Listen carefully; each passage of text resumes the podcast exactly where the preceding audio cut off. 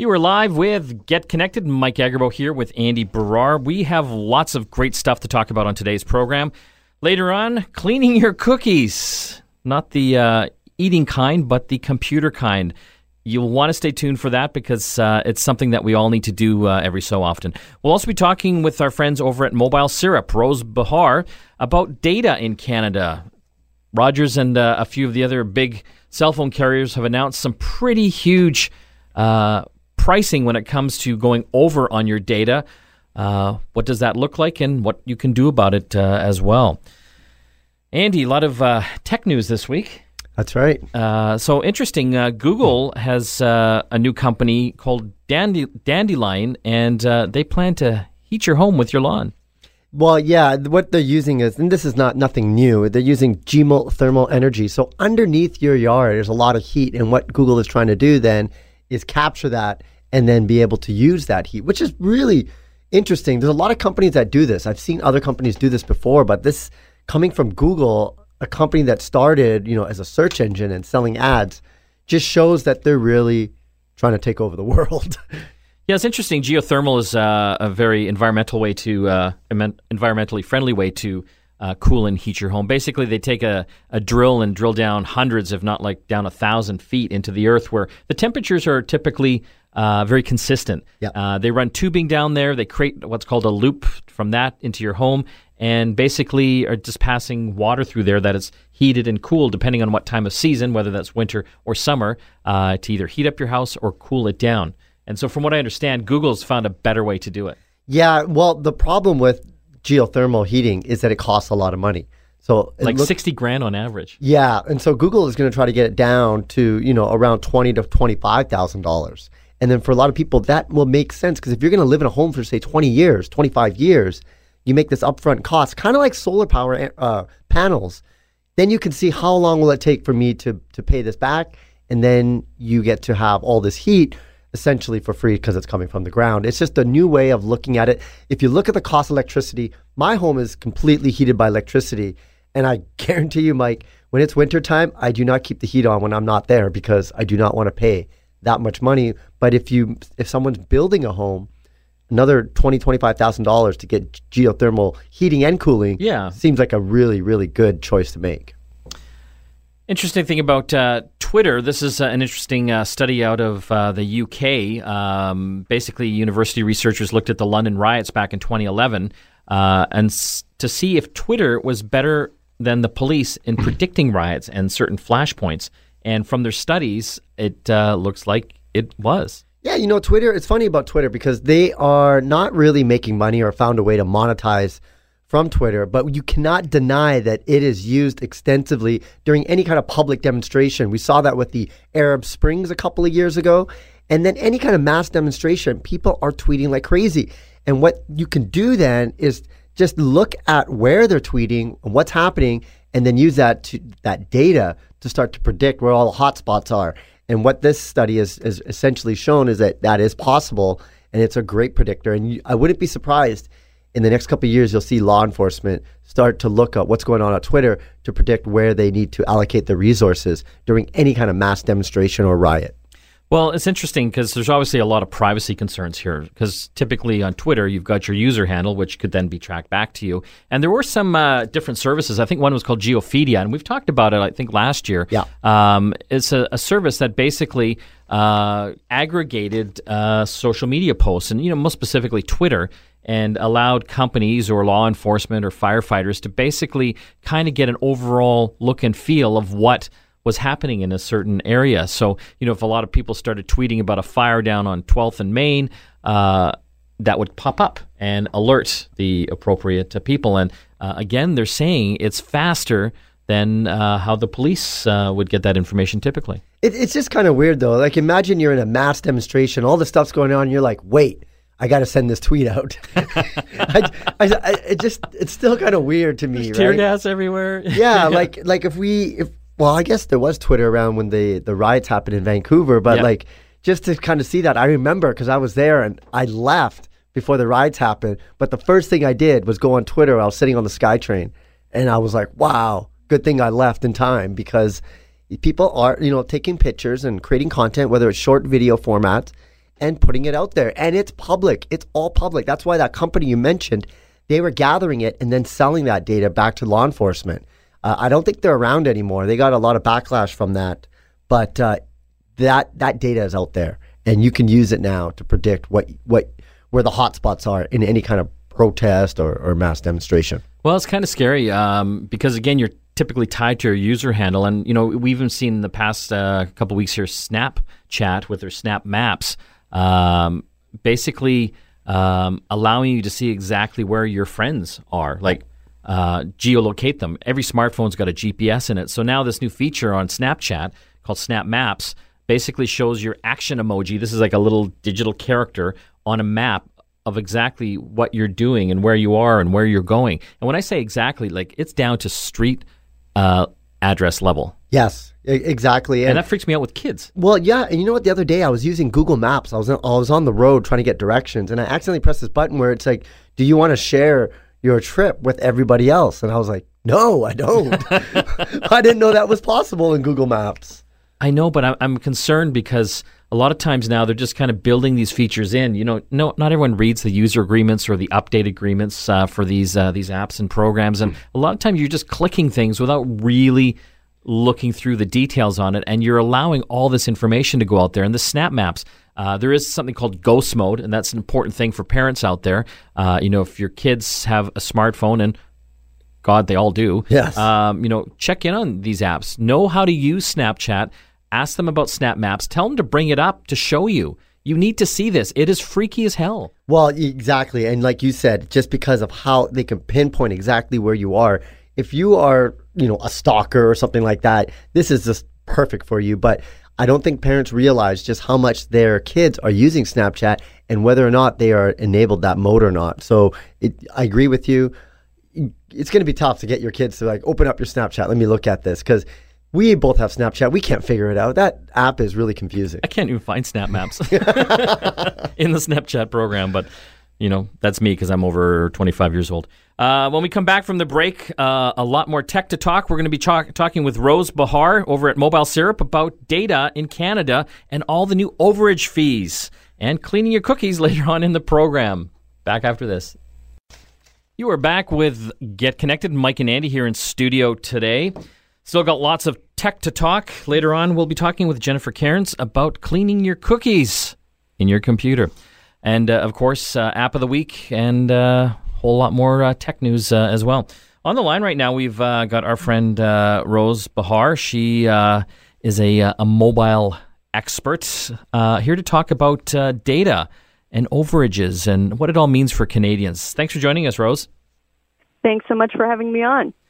So uh, I wanted to chat about this. Uh, some kind of interesting things have happened over the past week, week and a half. Uh, starting with uh, Rogers announcing that they're going to charge even more for data overages. Can you explain what that means to our listeners? That's right. So a data overage is when you go over the limit of what you had for your account. Um, and what they did was they went from $50 per gigabyte to $70 per gigabyte. So that's an added $20 cost, um, an increase of 40%. So it was quite a steep increase, but it actually kept pace with what Bell had been doing. They were just doing it more slowly. So over the past two years, they increased it uh, one cent, uh, you know, per megabyte, and then another, and uh, it also resulted in them uh, getting to the seventy dollar per gigabyte level. Uh, meanwhile, TELUS has $50 per first gigabyte and $100 per gigabyte thereafter. So they're all pretty steep. It's kind of crazy, isn't it? Do you think people fully understand this? Well, Rose, one thing I don't understand is why are they doing this? Like most people aren't going to like to hear that. Is it is this a money making scheme or or what's what's the rationale for all this? I mean, I think their rationale is to do with upkeep of the network and the fact that people are using more data than ever, and it's stressing out the the network itself. Um, but obviously, it's a very difficult pill to swallow when Canadians are seeing that their American counterparts are getting more and more unlimited data plans. And you can't help but think that that's likely going to be the case eventually in Canada uh, and start to wonder whether this is just sort of milking the last bit of profit that they can out of data overages while they while they still exist in some way. Well, it's interesting. I'm on Fido, and I actually have a lot of data, and somehow I don't know how. Uh, well, I guess I do. I I have five gigabytes a month, and I you know occasionally I blow through that. But before I do, I get a little text message from Fido, and I think Rogers is similar. Uh, they say that I can top up my data for an extra fifteen to twenty five dollars, depending on how much data I want. So I think for fifteen bucks, I get an extra gigabyte, and for twenty five, I've get two gigabytes. Um, so I, I just don't understand uh, why don't they just go with that pricing instead of charging like fifty to seventy dollars? That's right. I mean, some but not all carriers offer that, and not, uh, generally not on all plans. Um, but and you know, like you said, to to some extent, there is uh, that aspect where it's a it's a better way to make money when it is um, more the general pay per use uh, amounts. Um, but I think that the consumer responds a lot better when there is a very, very clear and open uh, dialogue about, okay, you have to accept the charges, and this is exactly how much you can pay for the next allotment. Um, because this continues to drive a lot of bill shock um, amongst Canadians, something that a lot of Canadians have complained about, and it has long, uh, you know, the government has long tried to address it. The CRTC, uh, the, the Commission um, for for Canadian Telecom has tried to address it through the wireless code of conduct, um, but so far we're still having issues with with data overage that really really shock people. Rose, I think just about everybody that has a, a, smartphone has gone over their data at some point in time. But the phones today, whether it's on Android or iOS, have features that allow you to track your data so that you kind of know where you're at each week. But what I've noticed is a lot of people that I talk to don't use that. Uh, what's your experiences? Do you do you know of your, of your readers at um, Mobile Syrup? Do they use that feature, or, or are a lot of people not taking advantage of that? I think our readers are very techy, and they do take advantage of those features that are provided by carriers, or that you can just download independently, or that you can look at in your settings. Um, but I would say for the average Canadian, um, data is is kind of a considered more of like a service that they just can't live without. Um, it, it's very difficult to continuously be checking every moment of the day how much you're using um, when really we're on our phones nonstop and we're using them for GPS and we're using them for music streaming and video streaming. Um, additionally, when you get to that point where you've hit your cap, you might know it, but you might not be able to stop uh, or might not want to stop because it is so hard being disconnected in this modern digital world. So when you see that prompt come up, you just look at it and you say yes because you you have to continue to use data. There's there's not really much of another choice. I yeah, I, I'm I'm still struggling with it because I just they're going to have a lot more unhappier customers if they're charging them like fifty to seventy bucks for extra gigabyte, uh, that that's not going to leave a good taste in anyone's mouth. I think they are trying. Uh, many of the carriers are trying to move customers towards higher data buckets, and I think that was part of what happened with Rogers. Is at the same time as it raised overages, it added some very, very high amounts of data plans, higher than they had ever previously had before, like 80 gigabyte uh, data buckets for consumers um, and they they marginally lowered the prices as well. Um, in some cases, actually, the the prices went down quite a bit. So I think that the idea is let's try and shift the customers into bigger data buckets and get them towards that direction. Um, however, the incentive hasn't been very pleasant, uh, in particular when it comes to this really, really steep overage prices. So, one other thing I wanted to chat with you about Fido announced something really weird this week. I'm a Fido customer and I'm still trying to wrap my head around how I would use this, but they say for people on certain Fido plans, their uh, is it their Pulse plans, uh, that you you will get five hours of uh, extra internet or data usage per month. Can you explain to our listeners right. what that means and how that works? Yeah, it's an interesting new feature, very much uh, the first of its kind when it comes to data, um, in which users can use one hour of free data five times per month. And they are able to do that by going through the Fido app. Uh, so you, you go into the Fido My Account app, you press a button or you shake the app, and a one hour of free data usage starts. And it runs consistently, you cannot pause it, and then uh, as it's about to end, you get a notification that you're switching back onto your own data bucket. So theoretically, you could use all five hours at once, but you would have to continuously go back into the app to to reactivate it. Um, and when it comes to how much actual usage that might mean, um, it, it's really dependent on what you're doing while you're using that free uh, free data. If you're using, if you're streaming 4K video, it is possible you could get up to a gig in that hour but in, in many other situations, uh, likely not. Another good uh, use of it might be to uh, save everything that you want to download for that hour and just download, download, download in that timing. Yeah, I still, it, it still sounds a little crazy to me. Uh, being a Fido customer and I actually have that plan, uh, I'm like, okay. I, I know why they did this. They allow you to marathon on certain Netflix shows impulsively while you're on the go.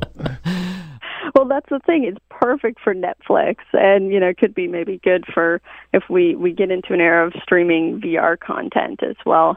Um, but it's it's an interesting plan and very different, and it's it's based around time, which is an interesting thing. So it won't necessarily run afoul of the new differential pricing rules that the CRTC put into place recently. Um, and that those rules stated that data must be treated agnostically. So, so they're definitely doing that with Fido. Um, what they aren't doing is they're only giving it to to one section of their customers, the customers that pay the most, um, the Pulse Plan customers. So that could potentially well, raise some flags. For I'm I'm one of those idiots. Not me.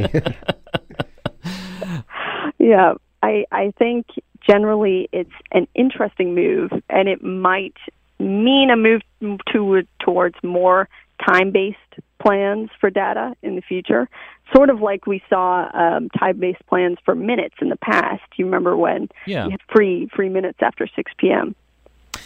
Rose, I want to thank you for joining us. Uh, where can people find out more information about you? Uh, I'm a senior reporter at Mobile Syrup, and you can find me at Rose Behar, B E H A R, at Twitter. That was Rose Behar, uh, mobile tech expert. When we come back, lots of talk, uh, a lot of tech talk left. Uh, we're going to f- talk with Jennifer Cairns about cleaning your cookies and some more tech news. Stay tuned. You are back with Get Connected. Mike and Andy here in studio today. Still lots of tech to talk. Later on the program, app of the week.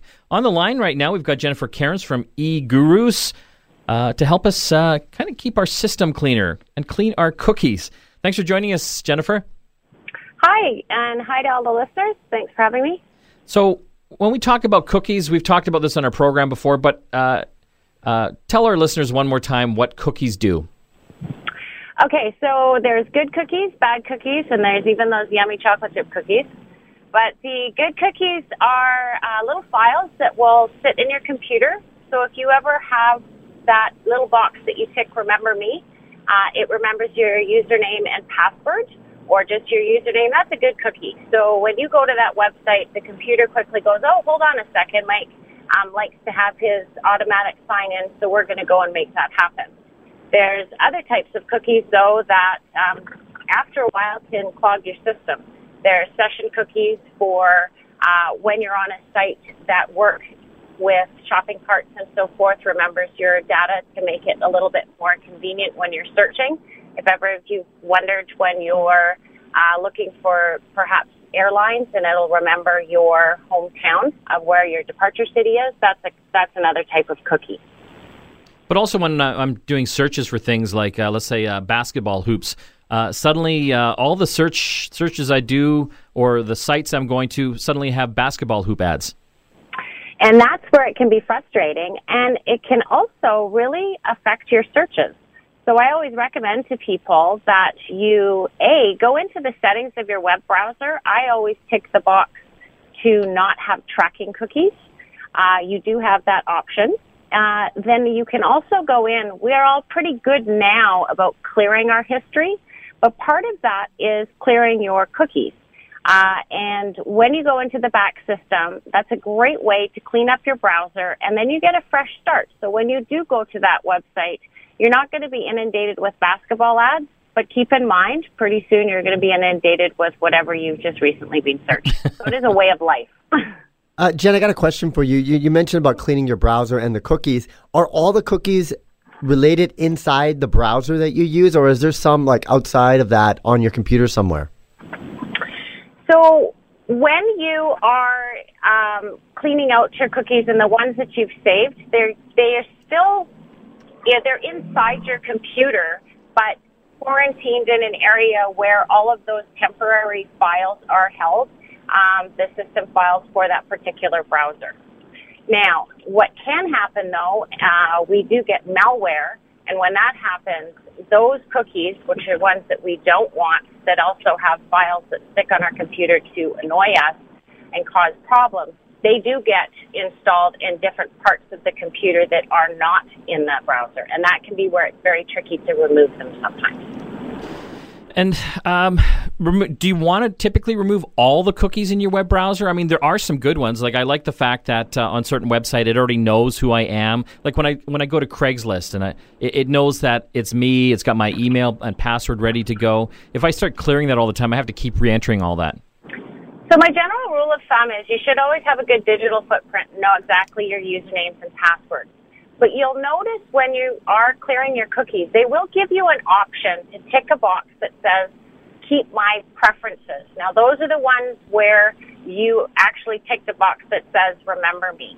Uh, why I do recommend, though, that you still have a list of all of your username and passwords for fear that something goes awry. And when you do clear your cookies, it doesn't actually remember the ones that you wanted. And I have seen that happen once or twice, um, but it's pretty good. The technology is pretty good now for it to remember.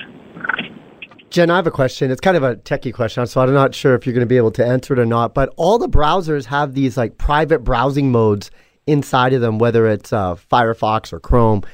Does does cookies still get compiled when you're in those private browsing modes? From my understanding, they don't because you are not able to go back. Um, but you know, I'm not going to put my name to that. I'd actually have to do a little bit more research on that one. yeah, no. From my understanding, uh, no. But again, you you never know. You just never know. It's hard yeah. to really, really tell what. I love private browsing mode, but yeah. you know what's? Uh, so I have private browsing mode on my Safari browser, like on my uh, my iPhone devices and iPads. But I'm telling you, it's a pain in the butt. There's a lot of websites that don't like it they they will basically say you can't go any further until you turn that on. Interesting. I didn't well, know that. Yeah, and um, it's also we tend to forget how much. I mean, I use a back button quite a bit, so I find that if I am in that mode, sometimes I get frustrated with myself. Why did I do that? Because I do want to go back. Um, but you're right. Uh, websites and companies really they want to have as many cookies they can on their website because it helps them. Jennifer, is there any programs you recommend as well? I mean, obviously you can go into the browser, uh, your browser, whether that's Google Chrome, Firefox, Explorer, uh, what have you. Uh, any other programs you recommend to kind of clean things out? My favorite program of all is Malwarebytes.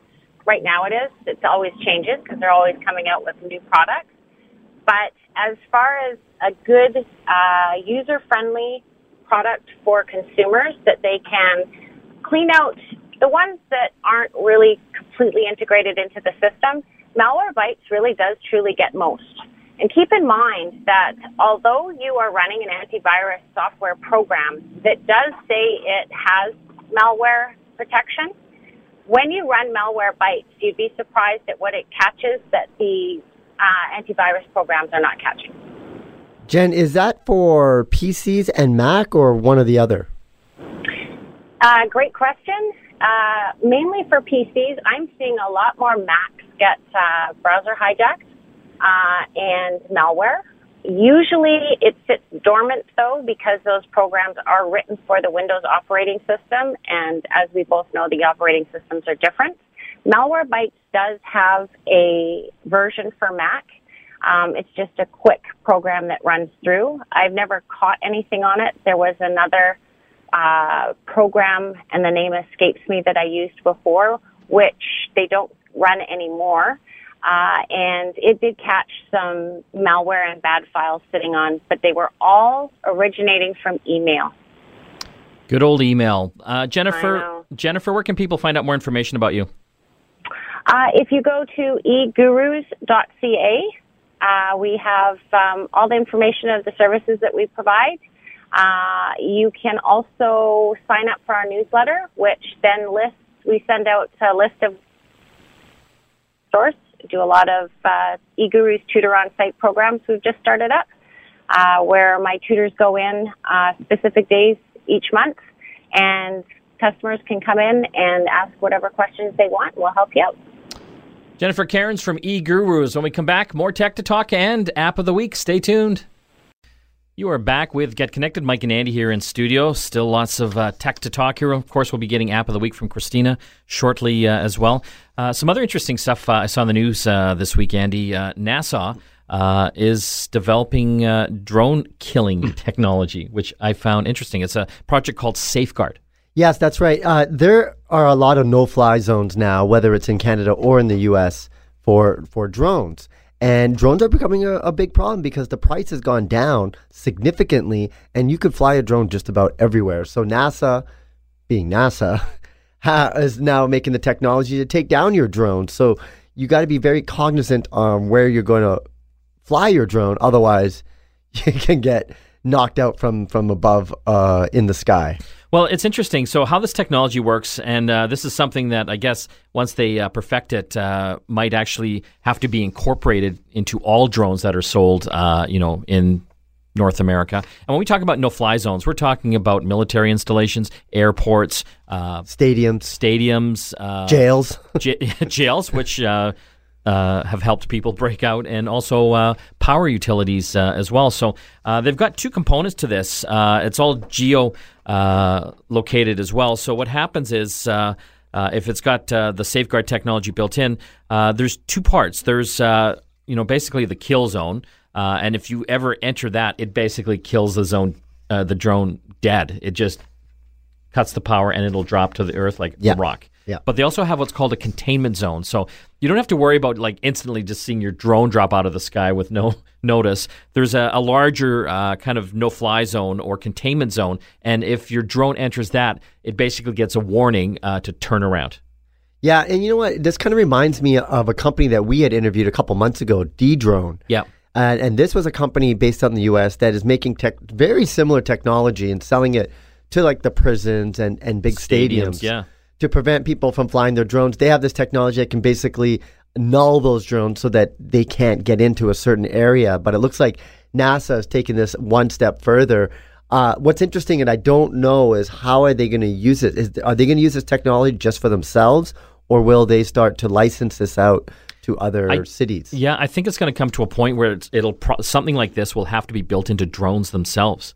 Uh, you know that there are areas, uh, and it's built into the software of the drone that it knows that it can't go there, and so it won't let you go there. Now we saw what happened in Canada. They made these new regulations, Mike, about how to fly a drone, and basically they said you can't fly a drone anywhere. There's people. Or, oh my God, yeah, you could be in an open field somewhere outside of Kamloops. So, my, so exactly. So my question to you is, what is that going to do to the entire drone industry? Are people like somebody messaged us on Facebook last week about should I buy a drone? Like, where can I fly this drone? And I was like you got to go out to the boonies if you want to fly this thing. So yeah, you can't fly it over people or cars or near buildings or animals. You know what I mean? Or or wildfires in uh, uh, BC's case right now. Uh, so there's more places you can't fly these things than there are actually areas that you can. Yeah, but you, we saw this huge surge of a lot of people buying drones. They were around the thousand dollar mark. We can get a pretty decent drone. Yeah. The question is, is what's going to happen? Are people still going to buy them? Are they going to break the law or or what? I think people are going to push it a bit. Um, you know, there's no question that the drone sales are going to take a hit for it. I know they're looking at uh, or have loosened it a bit. We'll have to get more information on that for uh, you know an upcoming show uh, and maybe get some drone experts on just to really see you know what are the opportunities for hobbyists. Uh, another interesting uh, article uh, shopping malls building in gaming booths for bored husbands and boyfriends. Yes, they're calling them the husband pods, and essentially it's just like this little seat, and you can sit in this enclosure and play your favorite PC games or or even uh, video games, traditional console-based games. Um, and I think what they're really trying to do is they they understand that husbands and boyfriends typically don't like to shop with their uh, female companions, so they're trying to find ways to entice them to still come there but not be bored. And I think a husband pod is a great, great idea that might resonate with a, a lot of people. My my issue, Mike, is if I'm a 13 year old boy hanging out with my friends, I'm going to go into one of these husband pods, if I have a girlfriend or not. Yeah, the husbands aren't going to be able to get into the Yeah, pods. good luck, right? Yeah. Get get, it, get that 13 year old boy out of the way before you can uh, actually take a turn and, and play some games. Would you do it? Uh, you know what? I'd definitely try it. I do not like shopping. I, I don't think you like shopping. I No, unless it's like specifically for me, yeah, like Uh, like anyone, right? So you know, when I'm out with uh, uh, my wife or my mom, uh, you know, sometimes it's a little boring. Well, the thing is, and I noticed men, we're very like, we, we know what we want, we go in, we get it, and we Yes. get out. Yeah. Whereas some people like to just kind of browse. Yes. And and I know to husbands and, and certain guys can be like, you know, I can't handle this. Like, what do you want? Let's get it in and out. But uh, yeah, which doesn't make for a great shopping experience for anyone. no, right? it doesn't. It's a completely different um, attitude of, of shopping. So these husband pods, of course, they're they're going to try them out. If it does work out, you could probably see it in a mall near you in the in the upcoming future. Uh, I know you're going to be doing an upcoming uh, segment with the folks over at AMI, uh, a connected home for uh, visually impaired and blind. Yes, that's right. So AMI Accessible Media, it's a it's a national network for people that are visually impaired or hard of hearing. And so now that we have the Google Home smart speaker out, and a lot of people saw us last week, we brought it in studio and we were asking questions. Well, we're going to show how to make an accessible smart home. So turning things on like your your uh, YouTube playlist of your favorite artist, and or turning lights on, your coffee machine on, all by using your voice. Uh, I've been using this Google Home for a while, Mike. I, as you know, I built my dad uh, a little beer uh, bar in the backyard, and I got him actually picking out music now just using his voice. Doesn't have to use his phone or a tablet. Does he like it? It was pretty funny because he he would start yelling at the speaker like Google, Google. Oh, yeah. and I'm like, no, Dad, you have to say, hey, Google. Yeah. Tell, and I'm like, you have to be specific. You have to be like, hey, Google, play me a Dire Straits YouTube playlist on the TV. And then it can understand what you want, but you, you can't let it yeah, guess. that's the thing with it. Uh, I mean, it you got to be kind of specific right now. Yes. You know what I mean? Like, so I think these things they've got a ways to go. Still, I mean, they're amazing right now, but uh, you know, just being able to understand casual language as well, so that uh, you can get things done. Yeah, this is year one. So in the next com- couple of years, this thing is going to get smarter and smarter. So uh, it just shows you what the future is going to look like in the smart homes of tomorrow. When we come back from the break, we still got more tech to talk, and of course, uh, the app of the week with Christina. Stay tuned. You're back with Get Connected. It's that time of the week, app of the week. This uh, week, uh, I've got Andy, The special app of the week. the special. I, I kind of wanted to do this one, Mike. And So- you've had some personal experience with this one. Yeah, so this is what happened. I live in Surrey, as you know, as you, you do as well. And I woke up one day and realized I live right on a corner lot, and I realized that somebody had did illegal dumping, which is a big problem in Surrey.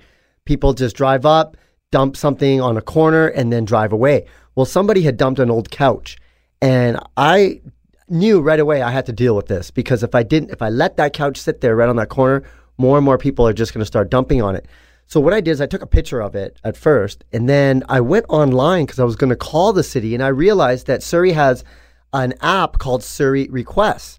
And this is this is different than the City of Surrey uh, app. Yes, this is a different one. This is called Surrey Requests. It's like if you have an issue and you want to talk to somebody at the city, this is what you do. And so what I did is I submitted a service for illegal dumping.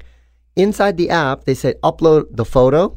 Where's the location? You know, you can write a little description of what's going on, put your contact information, and then I pressed the button, and boom, it. I suddenly got an email saying that we have this on file and we're going to take care of it. So I was looking inside this app from the city of Surrey, and it's got everything, everything from animal control, building inquiries, graffiti, pay parking and pay parking, park issues, road services, secondary suites, sidewalks or walkways, street lights, sewer backup, street signs, traffic signals, tree issues, unsightly property, waste collection, water leaks, you name it. Everything that you would ever need to call your city for. So you don't have to call. You can just You this app. you don't have to Animal call. control. I love that. Uh, unfortunately, last year I had uh, under my deck. You've seen my deck. I know this story. And this was horrendous. Uh, I've got this big wooden deck, and it's a few hundred square feet, and it's beautiful. Um, and I was playing frisbee with my daughter out in the yard, and I smelled a smell. And unfortunately, it was uh, a dead raccoon. yes, the smell of death. Oh my god! And you know, I, I looked online trying to see on the websites. You know, will the city pick up a dead raccoon? I, you know, I, I researched some uh, animal places that would come and do it, but that costs a lot of money. And so I just thought I'll phone the city, and I, I got a hold of someone nice at the animal control there, and I didn't know if they'd pick up a dead raccoon. So I just told them, yeah, I think there's a raccoon under my deck, and you know, well, what's it doing? Well, it's very still right now. so I think eventually this poor woman could tell that I'm just like fishing to see if um, you know they pick up dead dead animals, and uh, she finally said, "We also pick up dead animals." I'm like, "It's dead," and they were nice and came out. But this is great because I could have just gone to the app and avoided that that whole thing. Yeah, and you know, back in the day, if you wanted to call your city, even before the internet and everything, you'd have to get the white pages and you would open it up and you would have to find the right number. Now the fact that it's on an app, it, I can't believe it. Like now I'm going to report more issues that I have because a lot of it was just trying to find the right contacts. But now the Surrey Request app has got to be our app of the week this week. Uh, and you should check for your city to see if they have a similar app. It's all the time we have left. I want to thank the team that puts it together and Andy Baryer, my co-host and producer. We'll see you again next time.